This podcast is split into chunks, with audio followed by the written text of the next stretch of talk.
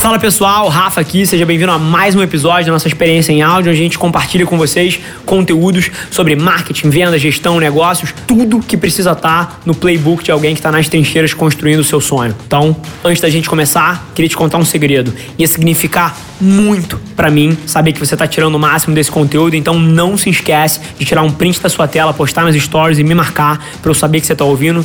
Quem já me mandou alguma mensagem, já me mandou algum direct, sabe que eu respondo pessoalmente todas as mensagens. E agora, sem enrolação, vamos para o episódio de hoje. O artigo de hoje, ele vai construir em cima de relevância cultural um pouquinho mais. Pô, a gente acabou de chegar no final de 2019 e o Facebook é uma plataforma que é muito questionada na cabeça dos marqueteiros, né? Pô, porque por várias vezes eles olham um demográfico ou outro que não tem uma representatividade tão grande lá, como o público mais jovem, etc, para consumo de conteúdo, mas eles esquecem que as plataformas digitais por várias vezes fazem muito mais do que só consumo de conteúdo. Elas podem ser um lugar de comunicação, elas podem ser um lugar onde você organiza certas coisas, onde grupos se juntam para falar de um assunto específico, não é um lugar para você fazer broadcast da sua mensagem, né?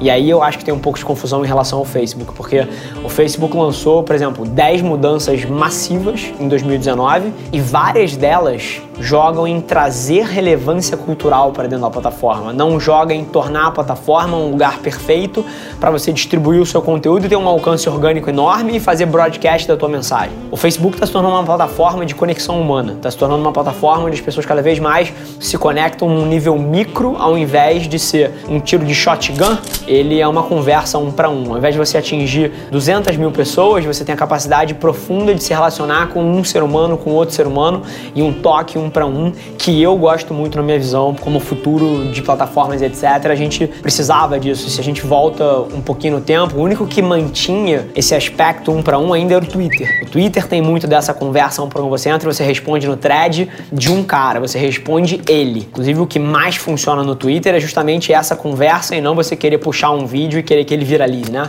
A gente lançou um artigo duas semanas atrás sobre relevância cultural, que é, pô, atenção e cultura são os dois temas para mim, para qualquer marqueteiro em 2020, mas o Facebook tá fazendo todos os plays e assim, não é à toa, o Mark Zuckerberg é um monstro e ele tá fazendo todos os plays para trazer relevância cultural para a plataforma. Ele entendeu dentro do portfólio de marcas dele que tem lugares onde são para broadcast de conteúdo e ele dá essa exposição para as marcas, para as pessoas, para os marqueteiros, e tem outras plataformas que são sobre conexão. Então, por exemplo, dentro de várias das principais features que o Facebook lançou em 2019, você tem a seção de tributos. Por exemplo, olha que loucura. O Facebook quer que a plataforma seja relevante até para quem já morreu. Então, por exemplo, você em vez de ter o seu nome e a sua história escrito numa lápide ou numa árvore genealógica ou qualquer outro lugar, cara, as pessoas que já faleceram vão ter páginas de Facebook onde você pode pesquisar em que época ela viveu, o que, ela fez da vida. Olha que loucura!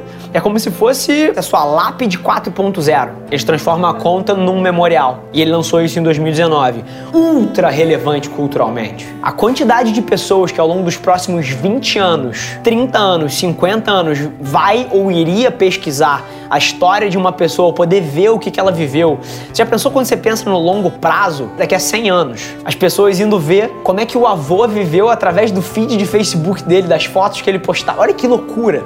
Isso traz o quê? Isso traz relevância cultural para a plataforma.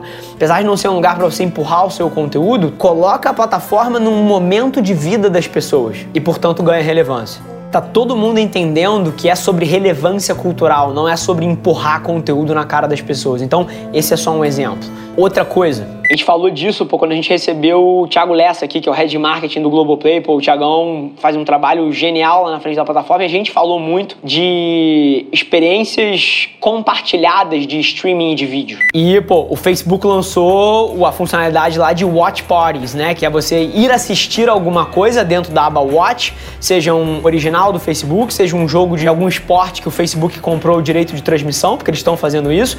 É você poder convidar os seus amigos para assistir aquilo ao vivo. Seja um documentário que está lá dentro e está sendo distribuído dentro do Facebook, você pode convidar amigos, todo mundo assiste dentro de uma sala, você tem um chat muito parecido com a dinâmica do Twitch, né?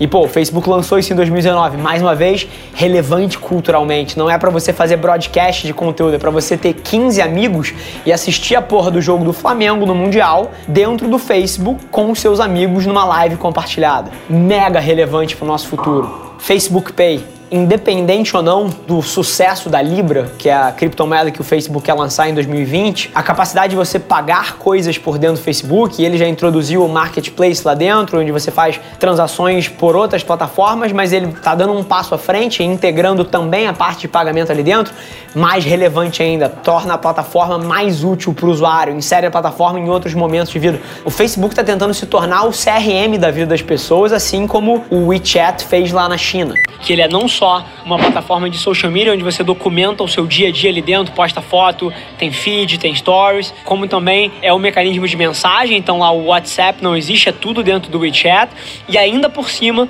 você faz todos os pagamentos digitais também via QR Code.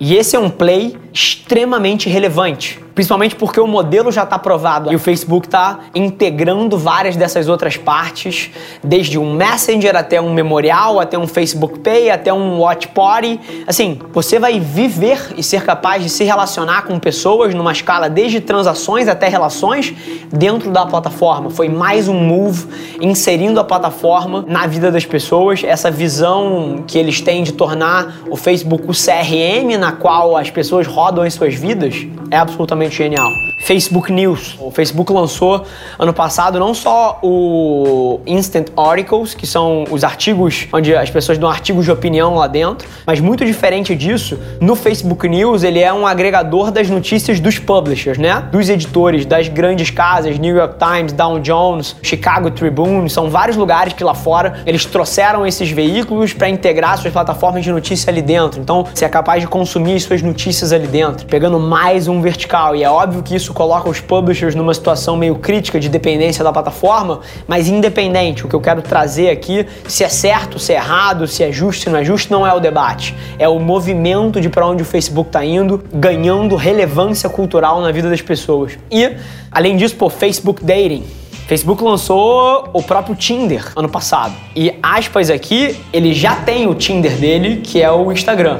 É curioso, você conversa com os millennials, com a geração Z, todos eles falam que os que não usam Tinder, por exemplo, não usam porque encontram todas as funcionalidades dentro do Instagram. Você vai lá, você dá cinco likes em fotos antigas da menina, pô, manda um coração, uma piscada num story dela, pô, você tá ali flertando. Não deixa de ser um lugar onde você consegue conhecer pessoas que você não se relaciona hoje em dia através de um amigo seu que posta uma foto com alguém que você não conhece, você vai lá e navega navega, procura quem é aquela pessoa, curte sete fotos dela de dois anos atrás, pô, você já deixou clara a sua intenção ali, como seria se você tivesse dado like numa foto de um match dentro da plataforma do Tinder. Então, além do Instagram já ter muito dessa funcionalidade, ele lançou a plataforma formal que chama Facebook Dating, mais uma vez, integrando mais uma parte da vida das pessoas. Então, tem várias funcionalidades, mas eu queria trazer para todo mundo é muito mais sobre relevância cultural do que sobre conteúdo. É muito mais sobre causar um impacto na vida das pessoas do que puxar a sua mensagem. Conteúdo, branded content, conteúdo de marca, campanhas bem pensadas é uma forma de você criar relevância cultural, mas não confunda os meios com os fins, porque o que a gente tem que estar olhando no fim do dia é em como impactar a vida das pessoas e tem vários aspectos no ano de 2019 do Facebook que são muito interessantes de ser analisados e ensinam muito. Então, essa é um pouco da lição.